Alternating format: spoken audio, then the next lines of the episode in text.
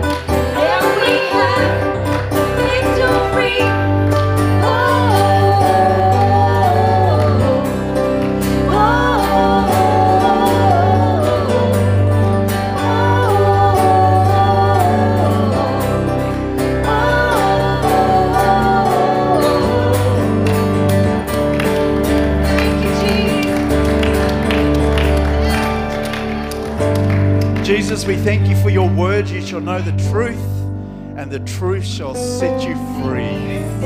Father, we thank you for the freedom we have in Jesus. Father, we thank you that we can enter your gates with thanksgiving and come into your courts with praise. Lord, we're here this morning to worship you.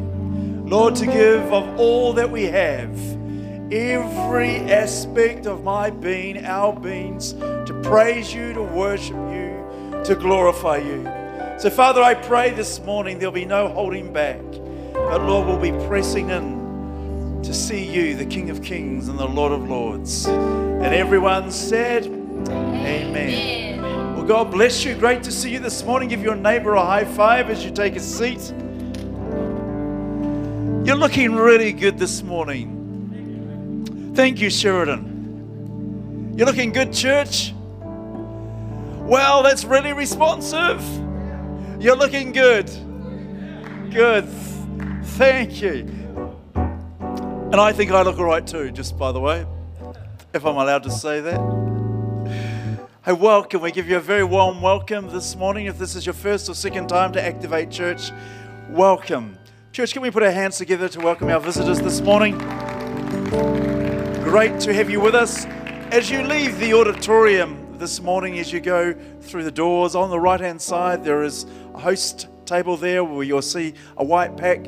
Take one. It's got some details there, a free coffee card. We'd love to get to know you, some details about the church, so feel free to help yourself to that. So who's had a birthday or a wedding anniversary over the last week? Any birthdays, wedding? Wow. Dave and Ann, congratulations. Fantastic. Any other wedding anniversaries? Brian and Andrea. Wow. Fantastic. No birthdays? Well, here we go. Fantastic. So how many years for you guys? Six. Six and Brian and Andrea? thirty. I don't believe that. You must have been married when you were five.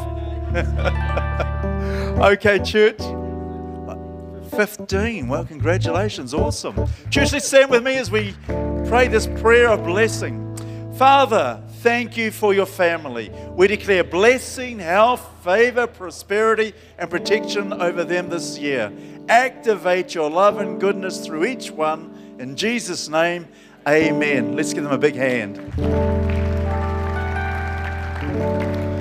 That is fantastic.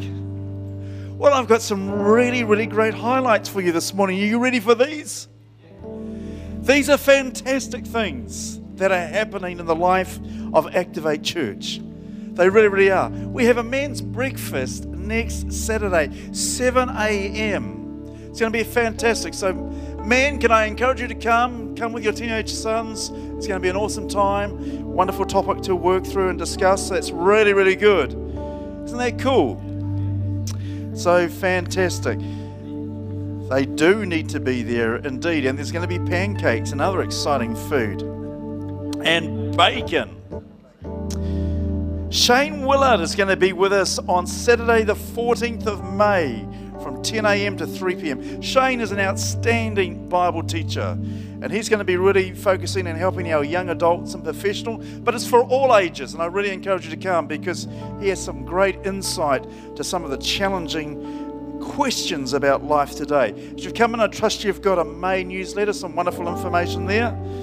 And guess what's happening throughout the months of April and May? We are into missions. Isn't that an amazing thing? Of all the things we do through the year, this is a time where we focus on missions.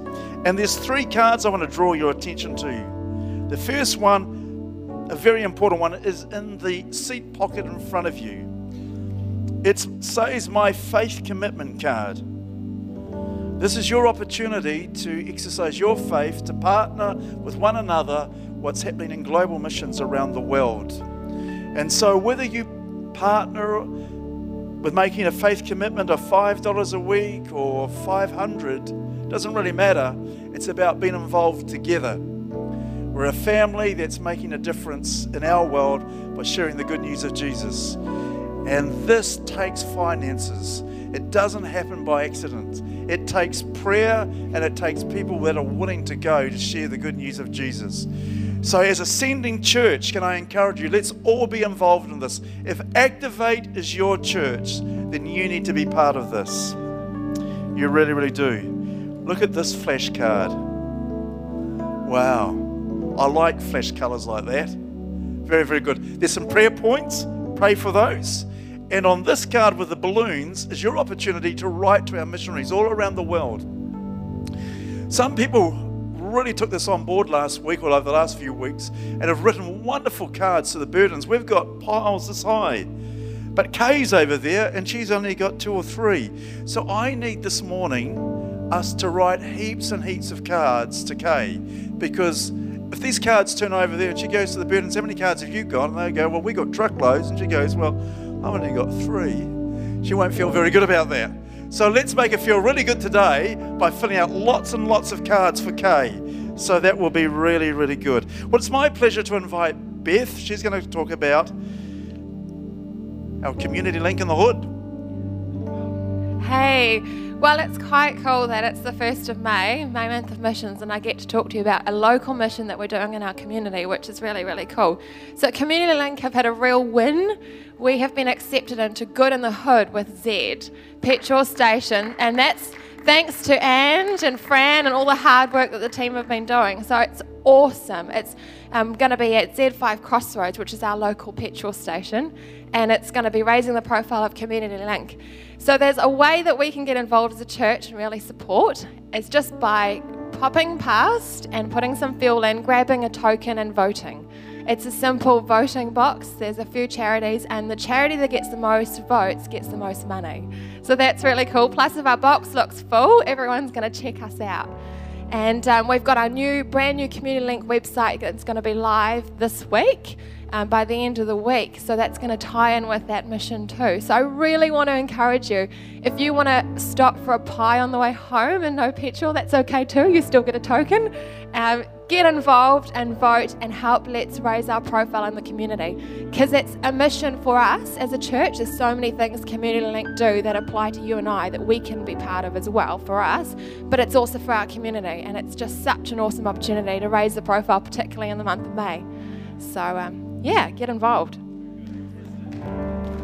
Awesome, thank you, Beth. So there you go, buy a pie or some petrol and put a chip in for Community Link. That would be fantastic. Well, it's my pleasure to invite Sally. Sally's on the missions team. Let's give her a hand as she comes and shares about missions prayer teams.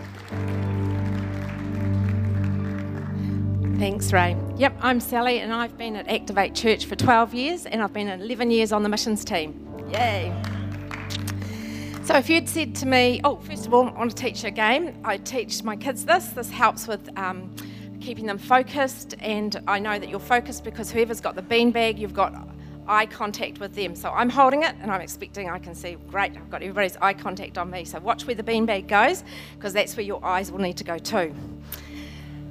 So I um, lead a prayer group, and I also attend a prayer group. Through these prayer groups, um, I'm building relationships with not only the people that we're praying for, but the people within the group as well. It increases my faith and my hope, because there's the sharing of our prayers, and I'm going to share some stories with you. Um, but it also gives me some stories to share with other people, and that's been really exciting. And I also discovered God actually uses me. He gives me pictures, and the person beside me might be praying some words, but I've already got the picture in my head, and that's no coincidence. And that reminds me how special I am to God, and how He uses me, and He uses the other person as well. So together, we're working for God and supporting our missionaries. So, if you'd said to me fourteen years ago that I was going to be standing in front of the big church talking about prayer groups, I would have said, no way. Prayer groups, they're boring, and they're for old people. I'm not old, am I, Ray? No. And I'm not boring. So because I have a relationship um, through attending prayer groups, I ended up yep, going to China last year, and that was not boring. It was exciting. Um, we support uh, Grant and Vicky McAllister in Hong Kong, and their prayer contact is um, Julie and Colin Hannam, and yep, you, that's Grant on the left, and then Julie and Colin in the middle, and then that's Mike on the right. So I want to share with you a wee story, because at our prayer group um, about six weeks ago, they were in desperate need for an apartment. They were staying in like a backpackers, and they had a little room, and it cost them three times their rent of an apartment in China for that little room.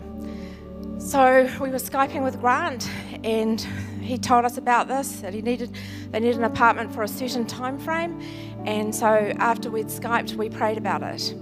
At three a m the next morning, we got an email saying that somebody that they'd had contact with um, some time ago, their apartment wasn't big enough for the wife to do quilting, and they had another apartment that she did quilting in. And if they were happy, they could have that apartment as long as they didn't mind the wife going to and fro to do her quilting. And they could have it for free. And they could have it for the time frame that we'd been praying for. I know about that story because I attended a prayer group. That's, that's what's exciting. It's not boring. So that was Mike. Where's Mike? Catch the beanbag, Mike. Eyes on Mike. He's got the beanbag. Stand up, Mike.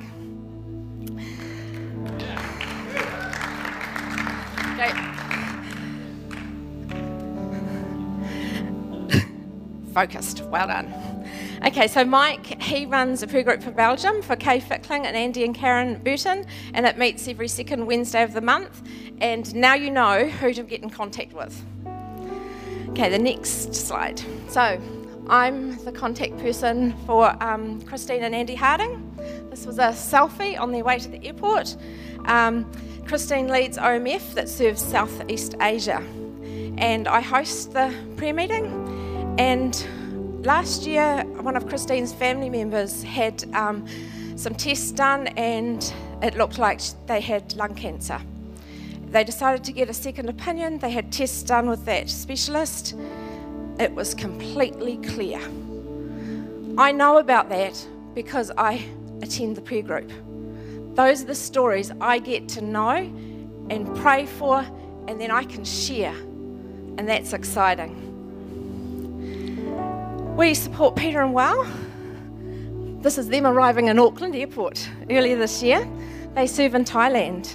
Their prayer meeting is the second Monday of the month, and our contact person is Graeme Fullerton. Catch the beanbag, Graeme. Oh, oh, it was the thrower, not the catcher's fault. So that's Graeme. So he's the contact person for their prayer meeting. Cool. See, I play it lots with my kids. Now, that's um, at a house church meeting a couple of weeks ago at Nong Ping Village. We have our youth team going to, youth team going to Thailand in April two thousand seventeen. So if you're a part of this prayer group, you're going to hear about that journey as well, and be praying for, for Peter and Wow and the villages that they work with, and the villages that our team is going to be working with. We have Rob and Ria in, serving in Indonesia. Their um, prayer meeting is the third Monday of the month, and the contact person for that is Mike Atanian. Now, I came to Eastside uh, twelve years ago. My second week here, sorry, Activate, phew, forgiven. Um, the second day I was here, and I wouldn't have called this my church then, because I was, it was my, only my second weekend in Hamilton, and I remember a guy coming up on the stage, and it was about, must have been about the twenty-ninth of January, and he said how a prayer group had been meeting here uh, the week before Christmas, and somebody had pictures of rumbling, something to that effect. It's a long time ago, so I'm just trying to remember. And they then prayed about the people, and this rumbling, on the twenty-sixth of January of December, there was the tsunami. All the people that Rob and Ria were working with, the Christians, had made it to high ground and were safe. I got to hear about that. That happened in a prayer group. They prayed for it. Then there was goodness and God protecting those people. It's exciting. The next slide. We have um, Gloria and Pete, and they're not here today, but they host um, a prayer group for Sheila and Dave Chadda, who serve in China. Last week we had Anna Nam here, and I was sitting at the back, and Anna, as she left the podium, she was saying about the importance of prayer. And I was sitting in my seat and I just felt so convicted that we need to have a prayer group for Anna Nam. I need somebody, if your heart is beating, I need somebody to partner with so we can work together to make this happen. One of the stories that um, they told me about was um, They're, they're getting villagers to outreach, to share their love, show their love to others. And in this village, there was somebody that was shunned. Nobody wanted to have anything to do with them. They were set apart. They didn't have a home. And the church family decided they would build a home for that person, but they didn't have any money and didn't have any wood. They prayed about it. After a week, a truckload of wood came into the village, and a government official, apparently they get every so many years they get given wood to, to rebuild their houses, and he didn't need to rebuild his house, and so he organised for that truck to be sent to this village, and there was all the wood for them to bless this shunned person with a new house. That person then had a house. They were then feeling the love. The rest of the village people then didn't shun that person. Got to hear about that because that was a process of prayer. People prayed for a week and then the truck arrived. So, who can partner with me in setting up a prayer group for Anna Nam? Who wants to hear these exciting stories that I know happens every day? And then there's stories that you can share with others, and you and your faith and your journey is enriched too. Can I just pray? Dear Lord, I just thank you. Thank you that we're a part of these missionaries' lives and that we can pray for them. Lord, I just pray that uh, as people have been sitting here, they are inspired and by the stories, and that it increases their faith and their ability to pray, Lord. I, th- I pray, Lord, that, that somebody will step up and support me and help me, and we can work together to form another prayer group for Anna Nam, because they are doing amazing things, not just in Vietnam, but in countries from Vietnam through Asia and to Africa, Lord. I thank you that Activate has such a heart for missions, and that you planted me and everyone here in this church. Amen. Thank you, Sally. Wonderful. Wonderful stories about prayer. And um, I pray next week you will remember something very important, Mother's Day. And uh, we have a ten a.m. gathering, so it won't be nine or ten thirty, but a ten a.m. Why don't you turn to your number, neighbour and say ten a.m. Mother's Day gathering. It's wonderful. Isn't it just so encouraging to hear those wonderful answers to prayer? It is absolutely fantastic. And it all started because our Saviour Jesus went to the cross for us. So we're going to hear more about that from Donna. She shares communion with us. So thank you, Donna.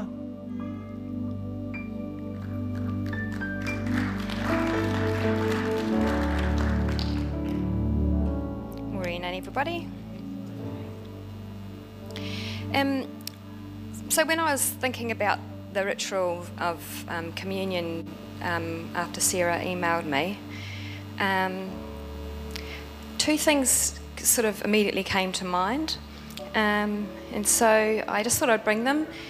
I, in the past I've, I've taught, and um, I often use one of those disco balls with all the tiny little mirrors on it, and I use that as an illustration of God.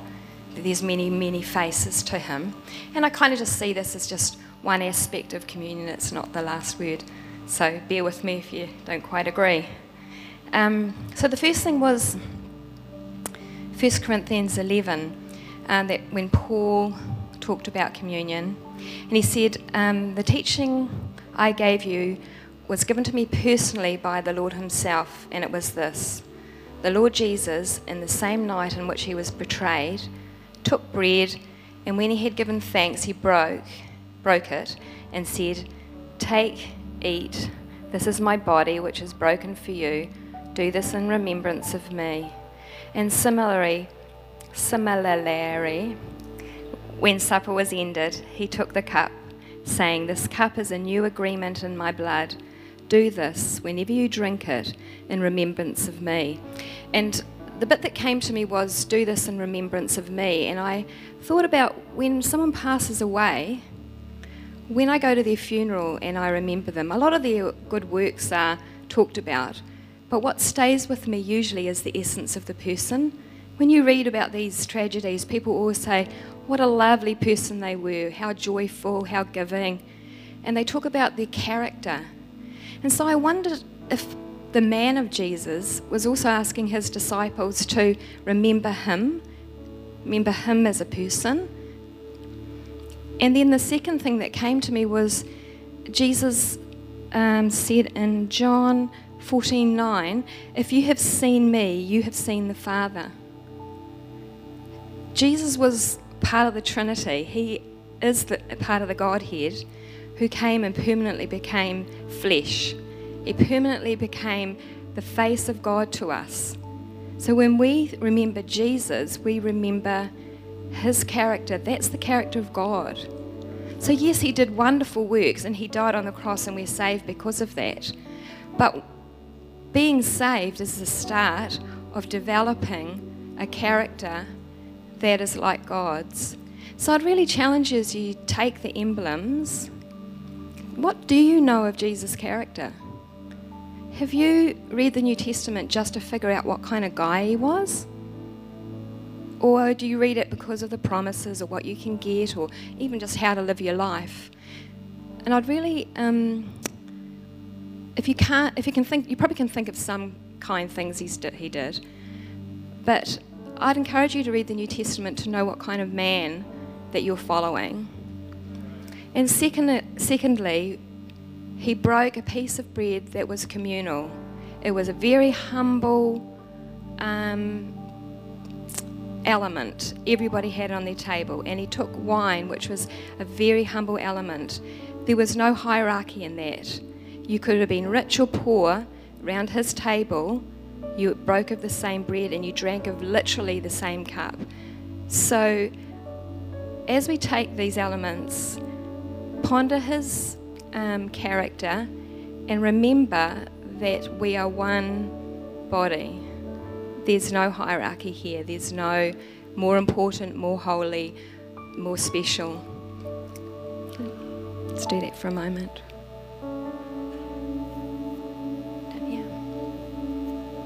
Just take in your own time.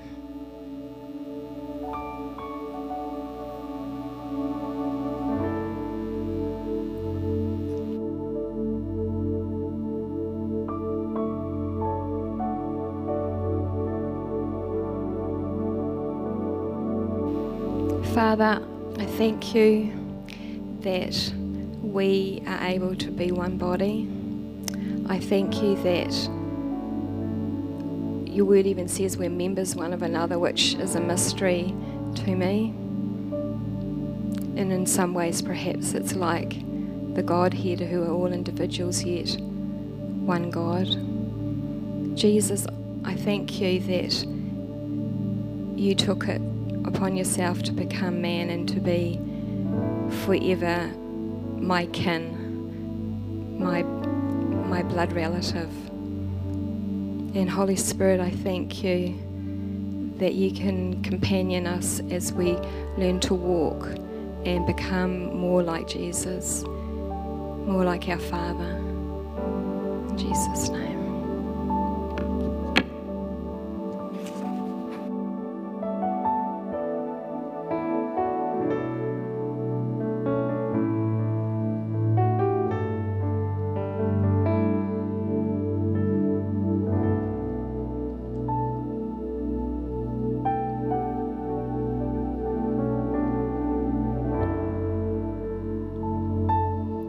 Stand when you're ready.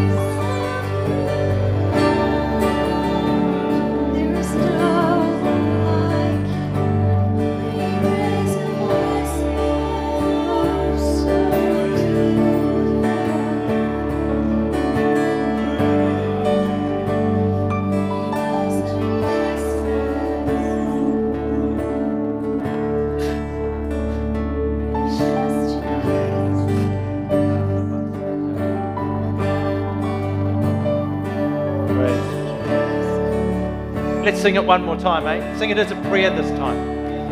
Sing it as a prayer.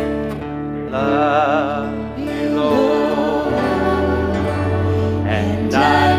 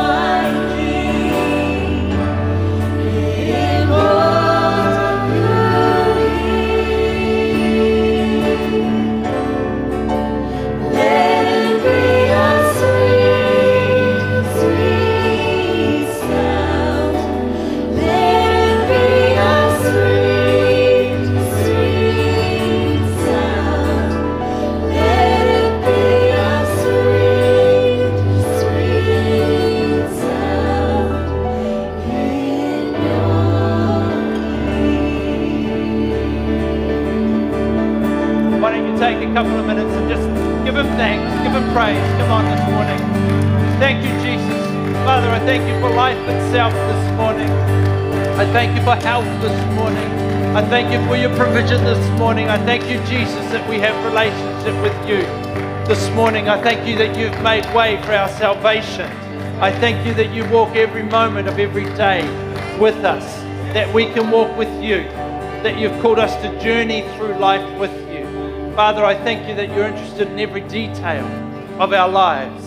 I thank you that you know as we rise, as we lie down again, we know every moment in between. I thank you that you care about the details. I thank you that you have a plan and a purpose. Sounds like I'm the only one praying. Come on.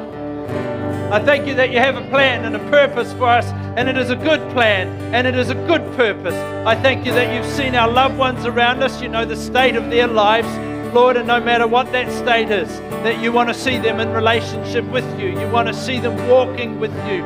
You want to see them in health. You want to see them lifted up. You want to see them praising you. I give you praise this morning, God, that you have everything in hand, that there is no surprise for you. You're a good, good God. We praise you, and we thank you, we honor you in this place this morning, in Jesus' name. Amen. Amen. Well, it's lovely to see you this morning. Why don't you take a seat? Thank you, team. Beautiful. I love that song. I love both of those songs, actually. Wonderful. Well, I'm looking forward to today. A couple of things I want to mention to you before I get started. We've had the um, experiment. We've been trying out a Wednesday night gathering, see how it goes, for the last two months. I've had a great time. Just to be straight up, it's been awesome. I've loved hanging out with the people that have been there. Um, we've, continued, we've decided not to continue that gathering, uh, but I've got something very, very special planned instead. Every Tuesday night, seven thirty, we're going to pray together. Every Tuesday. So instead of doing the gathering, as we were doing on the Wednesday, because we have our corporate prayer, momentum prayer every month on a Tuesday night, well, now starting from this Tuesday, we're going to meet and we're going to pray. And I look, we're going to start in the prayer room, but I believe, I'm absolutely passionate about this, and I am carrying a strong conviction that our prayer meeting needs to be the best attended meeting of the week. Amen. Better than Sundays. Amen. If every person who is part, I know the numbers because we've just done the stats, if every person in our church showed up on a Sunday who calls themselves part of Activate Church, we would fill this building twice if every person showed up. Why can we not pack this? Why can't we pack this building on a Tuesday night for prayer? Yeah. Yeah. Because you see, if I bring in a great speaker, people will come out. If I brought a great band, people would come out. Well, Tuesday night prayer is all about Jesus. And if Jesus can't get an audience with his own church, I'm about to speak into that this morning. We've got problems. We've got problems. So every Tuesday, seven thirty, we're going to be praying together. Does that sound all right? Great. Most of you are looking at me like stunned mullets. You'll be right. You'll be right. Just stir a bit of passion up in you somewhere. You'll get it. Um, I want to re-endorse also um, what um, Pastor Ray said about Shane Willard coming. He's um he's a personal friend of mine, and uh, he's a great teacher. Shane is a very provocative teacher. He will say, you'll either love him or hate him. There's probably no in between. And you will, um, he will make you think. And I always say to people, I, whether you agree with him or not is beside the point. Don't worry about that. He will make you think. And he'll make you think through the issues. And particularly I've got him coming this year because I'm really, really concerned about our older high school teenagers and those who are going into varsity. The statistics of people who walk away from their faith in the early years of varsity are horrendous. Absolutely horrendous. And the research I've done would indicate that a lot of that is because they haven't been um, equipped to answer some of the questions that are given to them in that environment, and it really trips them up. So I've asked Shane to come in, and on the Saturday, what was the time? Do you have the time? ten till three on the Saturday. Anyone's welcome, but he is aiming, those, those, he'll be with us on the Sunday as well, but though that Saturday will be aimed at Um, the senior high schoolers and varsity students and young professionals, and he will be equipping them how to answer the difficult questions when they're asked. So you're in the middle of a lecture and someone throws out a really curly question at you, he will be equipping how to answer those questions and how to stand firm in your faith. And look, I think every person associated with the church, particularly in that age group, really should come and be part of that. Uh, it's the, I, I'm certainly not the person to equip you in that area, but he is. Let's pray, shall we? Father, I thank you for this morning. I thank you for the great opportunity we have as we come before you together, just a part of your church, gathering together in the name of Jesus. And Holy Spirit, my prayer is this morning is that I get on your wavelength, and my prayer this morning is that uh, you shift something. I know you want to shift something. I know you want to bring a significant change in the culture and the life of our church, of Activate Church. And this morning I pray would serve as a marker in the sand for you. And I ask for open hearts, open minds, open ears. Any religious spirit that would find itself in this place this morning, I command you to go in Jesus' name. You're not welcome. But we open our hearts, we open our ears for you to speak, Holy Spirit. So speak, please. In Jesus' name. Amen. Amen. Well, I was in um, India recently, and I discovered shortly before I left that um, I knew I was going to a conference, but I, uh, as part of what I was doing with an organisation, but I d discovered shortly before I left, as you do with India, hey, you're going to the conference, you're the speaker, or one of them. And um, so I was notified fairly late in the piece that I was going, and I was scrambling to get some thoughts together, and I got this email, which was an interesting email. So I was going with our overseeing minister, Wayne Swift, and Wayne said, look, you can speak on anything you like. We later decided we were going to speak on the, the book of Acts. He said, you can speak on anything you like, but I advise you not to speak on prayer because we haven't got a clue about prayer compared to those guys. They will run rings around us when it comes to prayer in every way. So best you don't go there if you don't want to look silly. What a sad email. What an incredibly sad, it was true, but what a sad email. You know, you're going somewhere to minister, but hey, let's stay away from prayer, which is one of the big four, because look, they're going to run rings around us there anyway. So while I was over there, I met this lady. Her name is Sangeeta. Sangeeta. And I met her at the end of a graduation. We had just done a graduation service for one hundred plus um, church planters who had been sent out. They'd just spent a year in Bible college being equipped.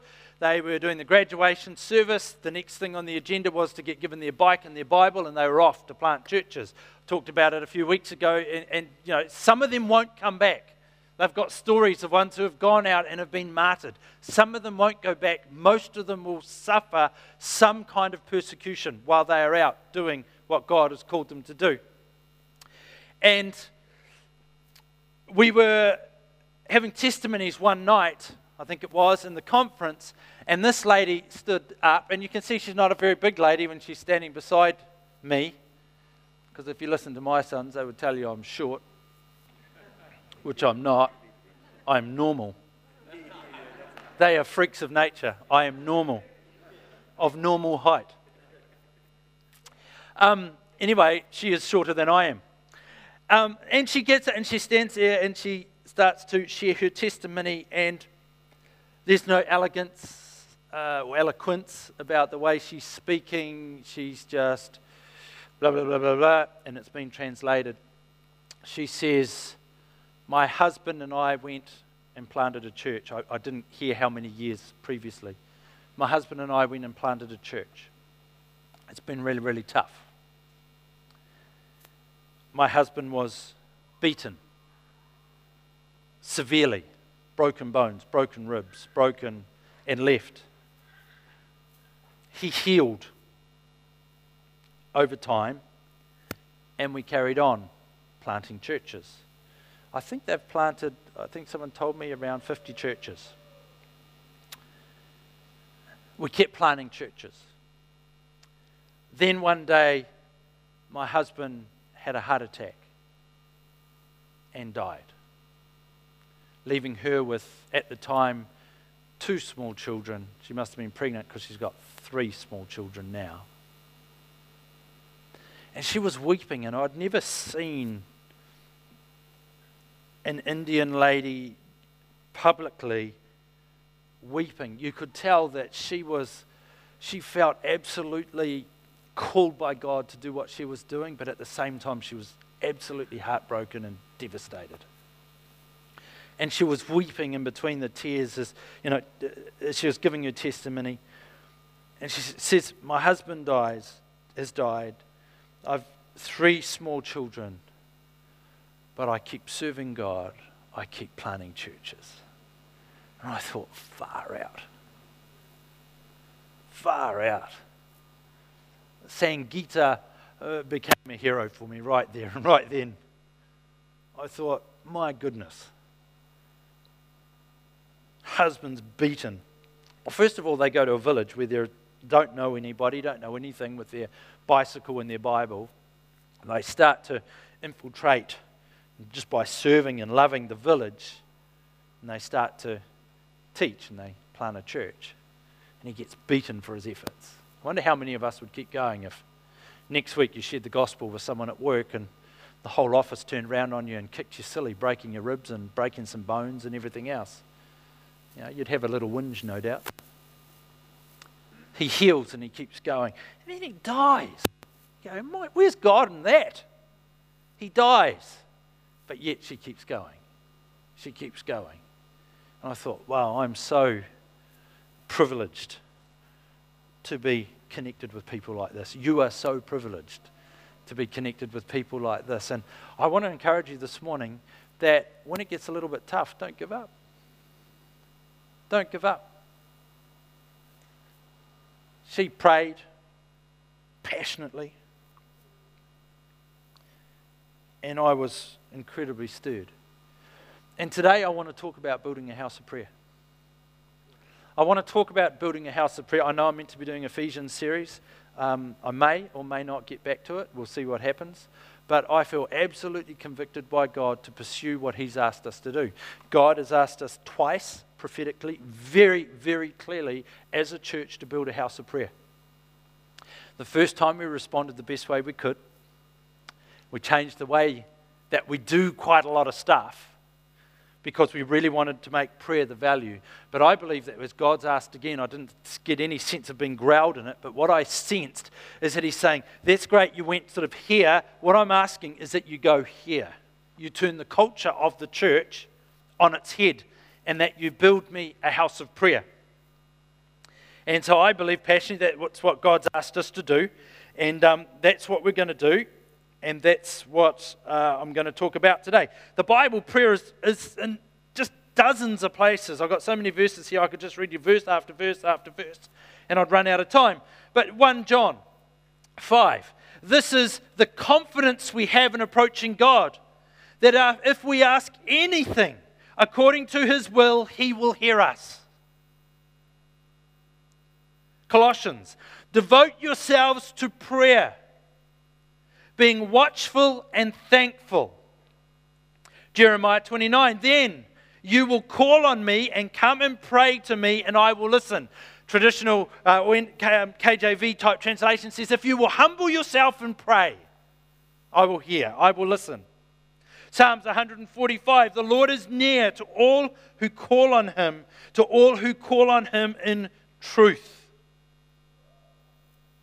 Matthew six, but when you pray, not if you pray, but when you pray, go into your room, close the door and pray to your Father who is unseen. Then your Father who sees what is done in secret will reward you.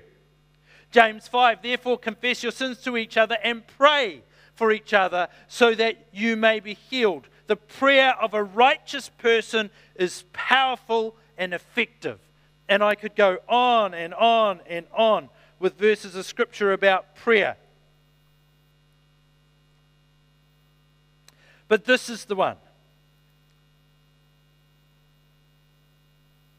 Well, let me tell you, before I read you this verse, why I'm feeling so convicted about this. I, I have an absolute conviction that the measure of discipleship is obedience.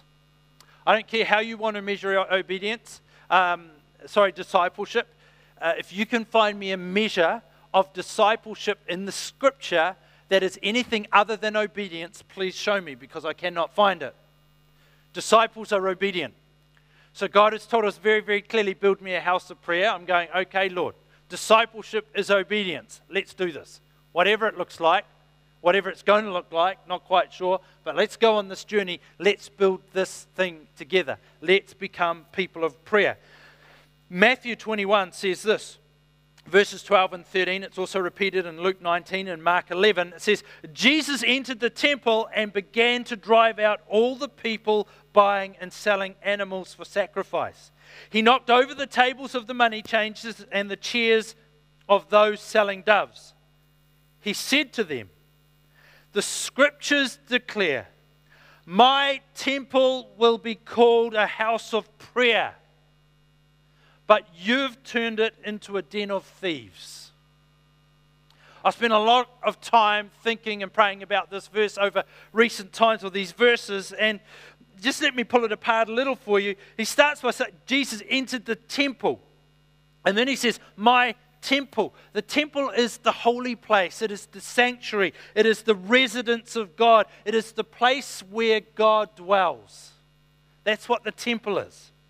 So Jesus entered the temple and he began to drive out the people who were buying and selling animals for sacrifice. He knocked over the tables of the money changers and the chairs of those selling doves. The word selling literally means bartering. And the word buying literally means the, mar- the marketplace. So he walks into this environment. He walks through the gates of the temple into the outer court, and he walks into this environment which is literally alive with the street market. And if you've ever been to India or China or Asia somewhere or Eastern countries, and you've been into a street market, you know the kind of vibe that's there. It's busy, it's loud, it's hustling, it's bustling. There's people everywhere. It's normally hot and stinky. In this case, it would have been hot and stinky because they are selling animals. That's what they're doing. And you've got to understand that when he walks into this environment, he doesn't just see that. What he sees is people have been ripped off. What he sees is an institution that's risen up and is actually keeping people away from God, the very institution that was put in place to connect people with God. And so he walks in there, and there's priests, and they would be checking the animals that people have bought to for sacrifice. But they're not doing it honestly. They're just looking for one blemish, any fault they can find or make up, which will make that animal not worthy for sacrifice. But don't worry, We just happen to sell animals here on the side. So I'm sorry, yours is no longer worthy for sacrifice, so yours has got to go. But come with me. Here we go. We've got whatever you need here. Beast or a lamb or a pigeon. Right here. And you can buy it off us for exorbitant rates. We will only charge you four times the going rate for the privilege of buying it off us at the temple. Now, you've also got to understand that in the temple at those times, they had their own currency. It wasn't the currency of the city, it was the temple's own currency. So not only were they selling these animals at exorbitant prices, but then you had to do the exchange rate deal, which was just a total rip-off.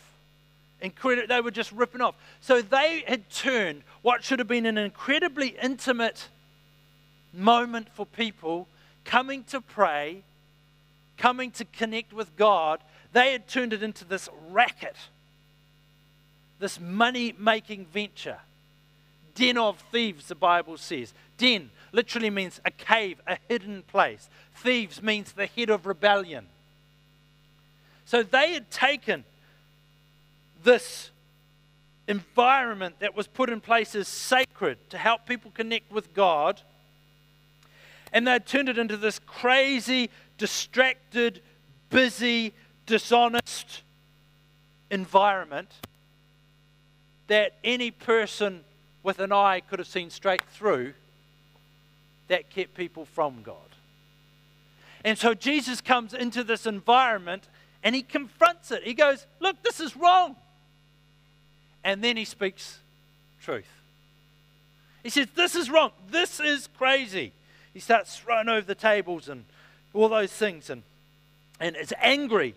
He says, this is wrong. He confronts a situation, and then he says, but the truth is, my temple, my temple will be called a house of prayer.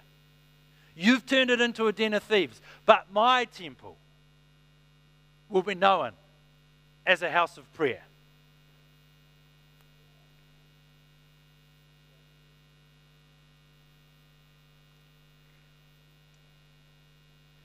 The place set aside by God for people to connect with him had become a corrupt place of evil. And the very culture he had put in place for people to connect with him was now being used to stop people connecting with him.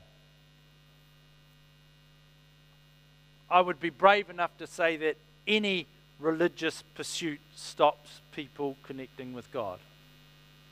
This was the ultimate expression of religion gone bad.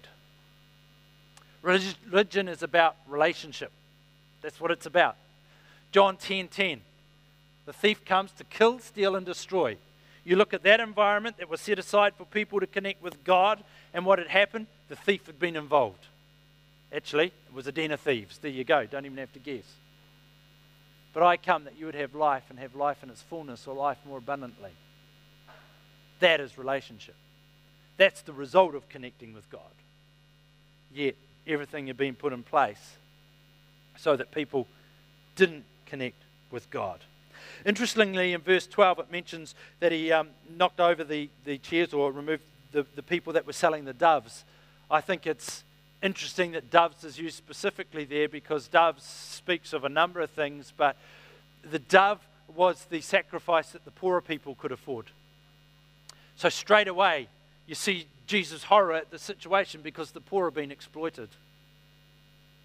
God cannot stand people being exploited, particularly the poor. The poor were being exploited. And secondly, the dove represents the Holy Spirit. This peddling of the symbol of the Holy Spirit, the selling, this commercialization of the symbol of the Holy Spirit. I suspect that got under his skin somewhat. He was not impressed. Jesus was not impressed at all. No exploitation of people ever pleases God. And particularly in the name of religion. You want to get God's back up? You exploit people and call it religion. You want to know what fighting God's like? You'll find out quickly.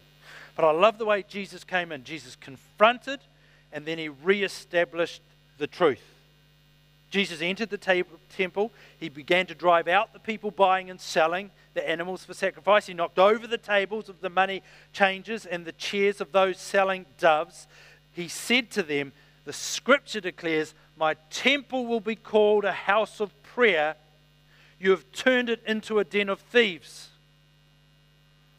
See, here's the deal. He would have come up to the temple and all the outward signs would have looked fine because there's a wall around it.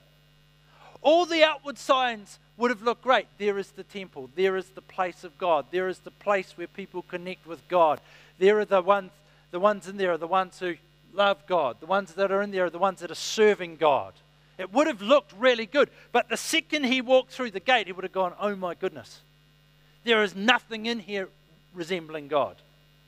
It might have the pretense of being of God, but when I get through the gate, the reality is that it is so full of clutter, it is so full of busyness, it is so full of deceit and dishonesty and personal gain that actually there's no sign of God inside. So he said, build me a house of prayer. I wonder what this means for us today. I wonder what this means for you today.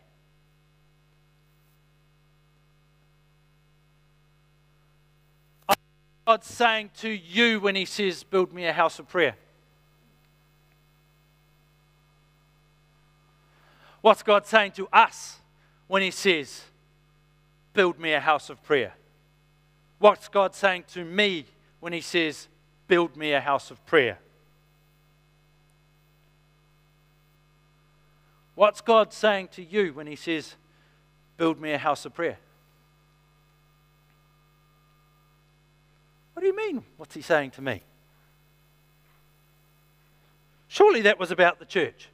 You didn't think he was talking about the church, did you? You did. He's not talking about the church. He's talking about the temple. He never said the word church. He said the temple. First Corinthians six says, do you realize that your body is the temple of the Holy Spirit? He's talking to you. He's talking to me. And do you know what? I reckon when he pushes past the good-looking, smooth exterior that looks very godly, wears the label Christian, and pushes into the courtyard under the skin, what the heck's he find in there?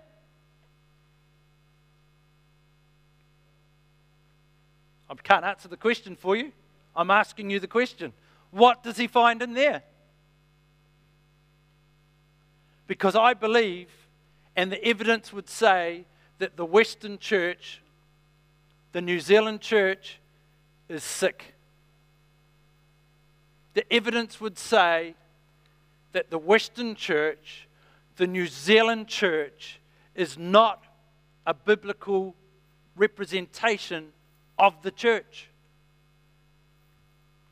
What's he find when he pushes into you? What's he find when he gets under the skin in you? When he clicks into your head and has a little look, you godly saint, you on a Sunday morning, what's he find really going on in there? Because I think if we're really, really, really, really honest with ourselves, we might discover there's a bit of trading going on in the temple. We may discover that's what's going on in here, what's going on internally, doesn't reflect what's going on externally. And there's only one way to fix this, and that is build me a house of prayer. Build me a house of prayer. New Testament Christianity, New Testament disciples pray. It's the top four. It's the top four. They pray. It's what we do.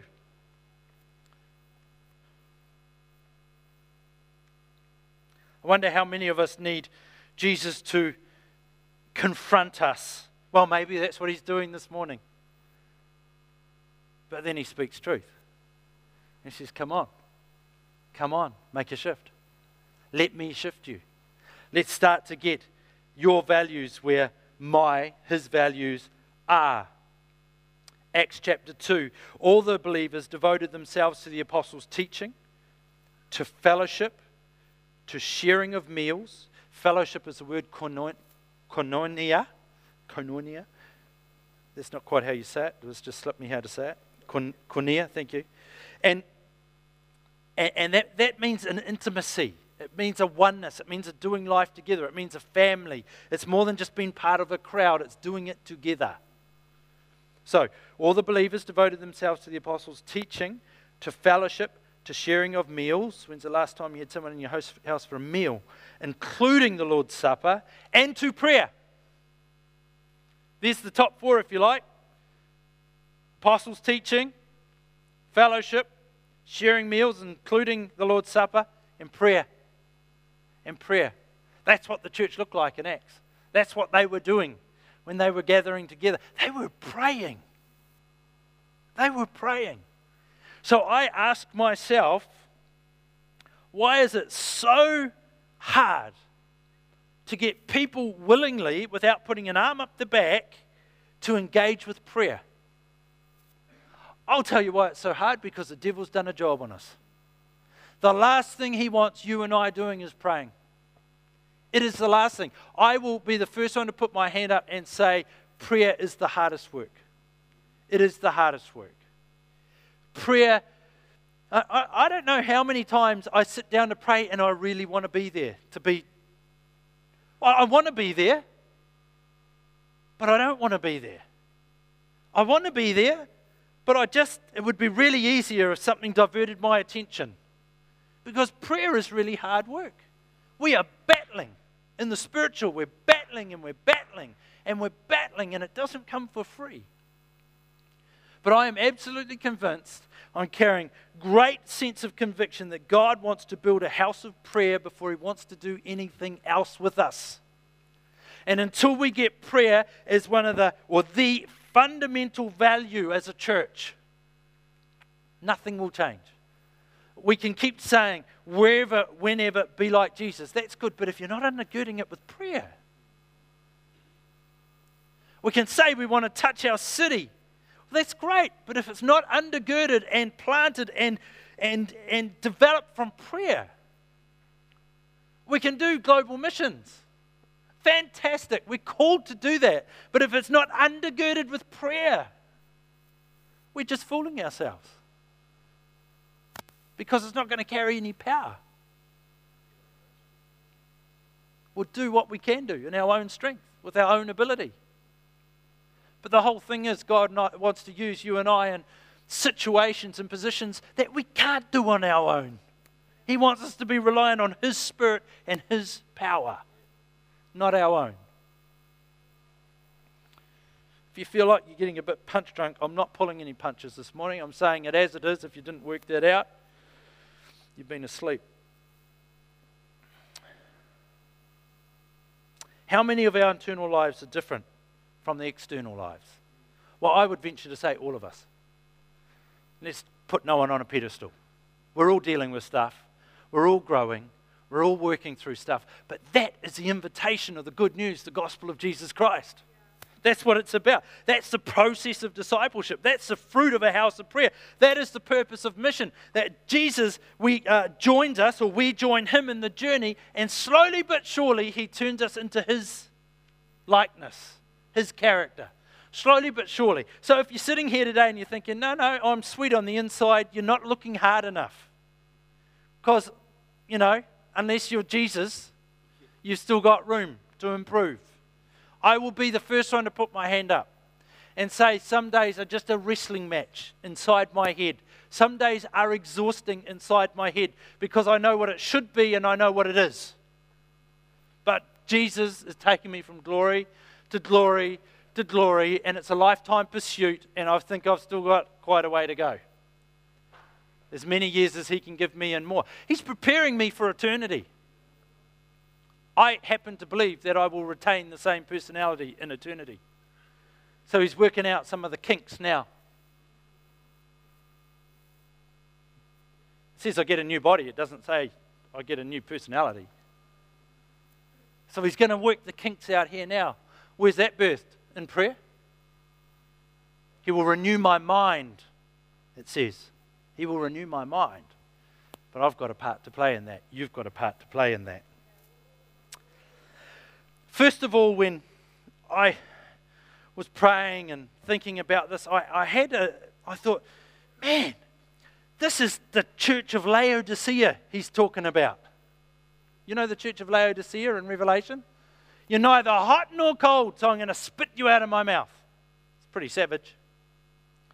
And then the more I thought about that, I thought, no, no, I don't think that's right. I think it's more a case of the Western church is the church of Sardis. Or maybe we're the church of Sardis. Revelation. Two, I think it is, or three. Two. I know all the things you do, and that you have a reputation for being alive. You've got an awesome global missions. I'm, I'm expanding now. You've got an awesome global missions program. You've got these wonderful ministries to the community, Community Link and A T C, and you're encouraging people to be Jesus wherever and whenever. You've got the flashing lights and a nice building. You've even got L E D screens in church. My goodness, you have a reputation of being alive. But you're dead. Wake up. Strengthen what little remains, for even what is left is almost dead. I find that your actions do not meet the requirements of my God. Go back to what you heard and believed at first. Hold to it firmly. Repent, turn, and turn to me again. If you don't wake up, I will come to you suddenly, as unexpected as a thief. When I read that, you could read that and freak out and go, whoo, far out, because it is, whoo, far out. But I read that and I go, here is an invitation to pray.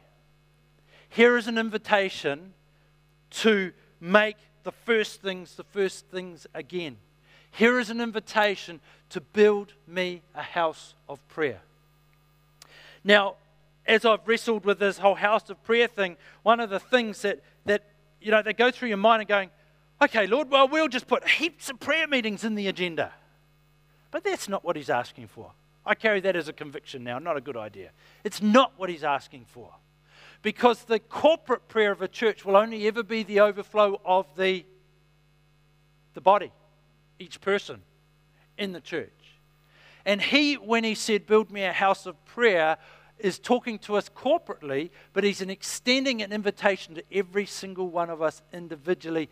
Build me a house of prayer.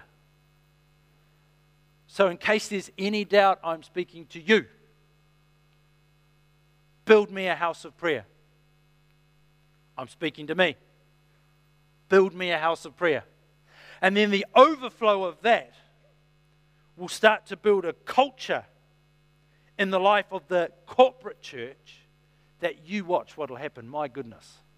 Things we've dreamed about, things that have been prophesied, things that have been spoken about, things that are in your heart that you've never let come to the surface yet, they will start to take place because it's going to be built on an incredibly solid foundation and understanding that prayer works. Prayer is God's way.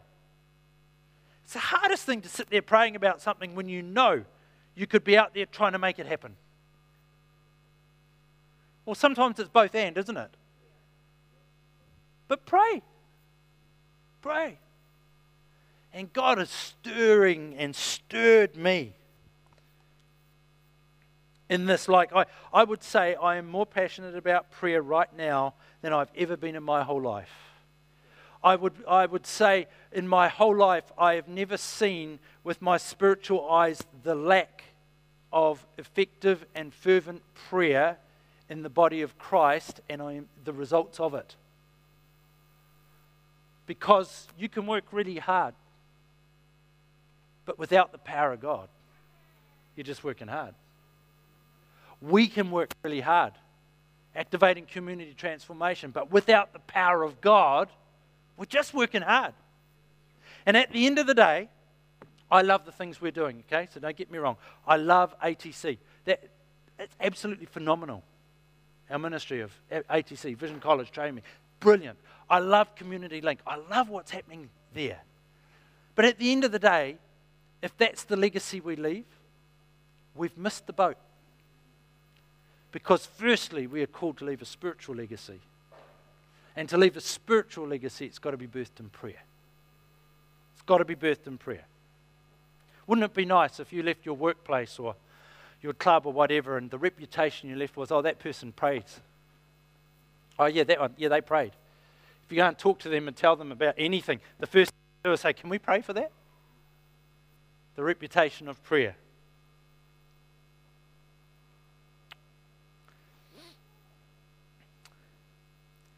First John, and if we know that he hears us, whatever we ask, we know that we have what we asked of him. Acts sixteen, about midnight, Paul and Silas were praying and singing hymns to God. They were in jail, and the other prisoners were listening to them. Praying. Luke six, but to you who are listening I say, love your enemies, do good to those who hate you, bless those who curse you, pray for those who mistreat you. Pray, pray, pray. I've run right out of time. This morning, can I encourage you to allow God to confront you? Don't try and put up the wall, oh flip, that's too uncomfortable. Because it is uncomfortable. It is. Call it what it is. It is uncomfortable. Jesus wants to confront us. The Holy Spirit wants to confront us. But then let him minister truth. Because he will confront in one hand, and he'll pick you up with the other and say, come on, we can do this together. Come on. Not asking you to do this by yourself. We can do this together. Come on, let's go on a journey. Let's do this together. Let's do this together. I've, I've been a prayer. I, I, um, I find it easy to have a conversation with God all day. That's my preferred prayer style. I just in and out all day. You know, pick up where I left off, have the conversation, ask the questions, listen to the answers all day. I love that, but I felt a real conviction over recent times that I need to spend more focused time. Now I find that really, really hard. My brain, man, trying to keep it going. And Ray Andrews, you know the counsellor we have in? He, he did my personality profile and he pointed at my head and he said, oh my Lord, he says, it's Star Wars in there. I find it really, really hard to stay focused on one thing. I'm all over the place. But it doesn't mean I shouldn't do it. I've got to do it. And so I'm employing a prayer list to try and keep me on focus, make sure I cover the things I need to cover. Now, I find it really, really hard. But I'm trying. I'm doing my best. I'm taking it to a new level. I want to encourage you to go on the journey with God. You've been confronted with truth. Now go on the journey with him. Let him pick you up. Start to develop your prayer life. If you don't know Jesus Christ as your Lord and Savior, this is the journey he wants you to go on. He died on a cross so that we can have relationship with him. Relationship is all about prayer. Prayer is all about communication. It's about working through life with him and doing life with him. And if you don't know Jesus Christ as your Lord and Savior, or you've stepped way, way back from relationship with him for whatever reason at all, can you please come and see me at the end? Because I would love to pray with you, lead you back into relationship with Jesus Christ. Believe me, I won't be anywhere near as scary then as I probably am now. But I'd really love you to come and see me. God wants nothing more for you than to walk in relationship with him. I know I've gone over time, but I want to play you a video clip just to put one last thought in your mind before you leave today.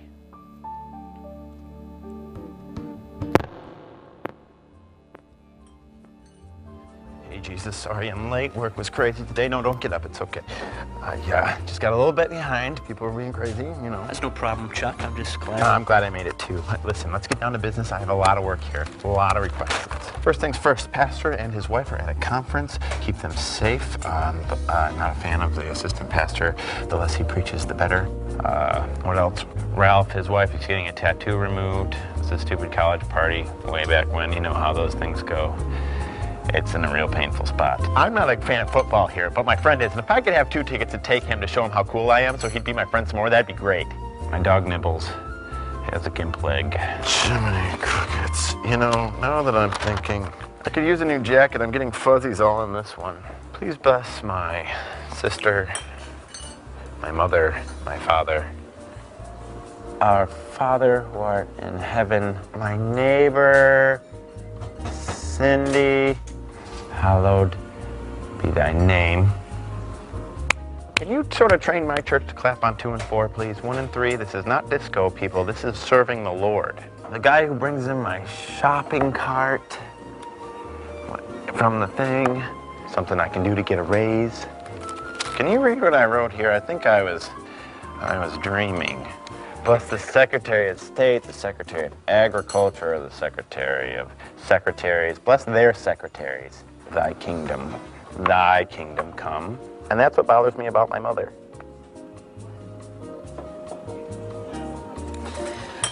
Hey, look at the time there. That's, uh, it's, uh, gotta get going there. Jesus gonna wrap this up and say amen. Amen. Uh, it's been a pleasure praying with you this fine evening. I'll be talking with you. Have a good day. Isn't that awesome?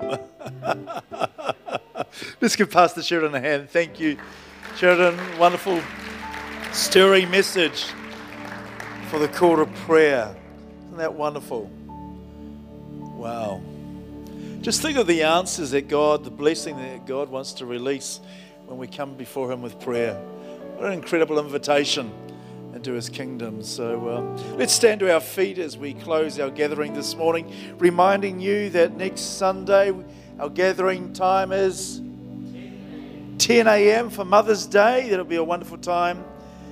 And this evening, Pastor Sheridan is speaking, really encourage you to go.